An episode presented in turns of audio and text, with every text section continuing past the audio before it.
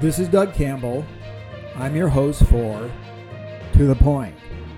The foundation of Iowa is the family, the nuclear family, father, mother, siblings, and even birth order help us to develop into who we are.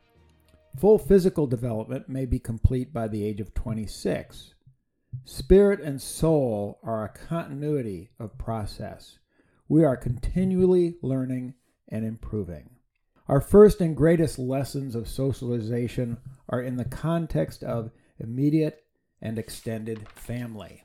In this regard, I had the benefit of a father and mother who understood the fundamental necessity of personal responsibility, accountability, self-discipline, and the rewards of hard work. We were taught to respect authority, practice humility, and tell the truth, even if it came at the cost of personal loss.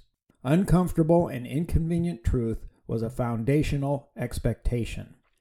Failure was a life lesson and never the final result.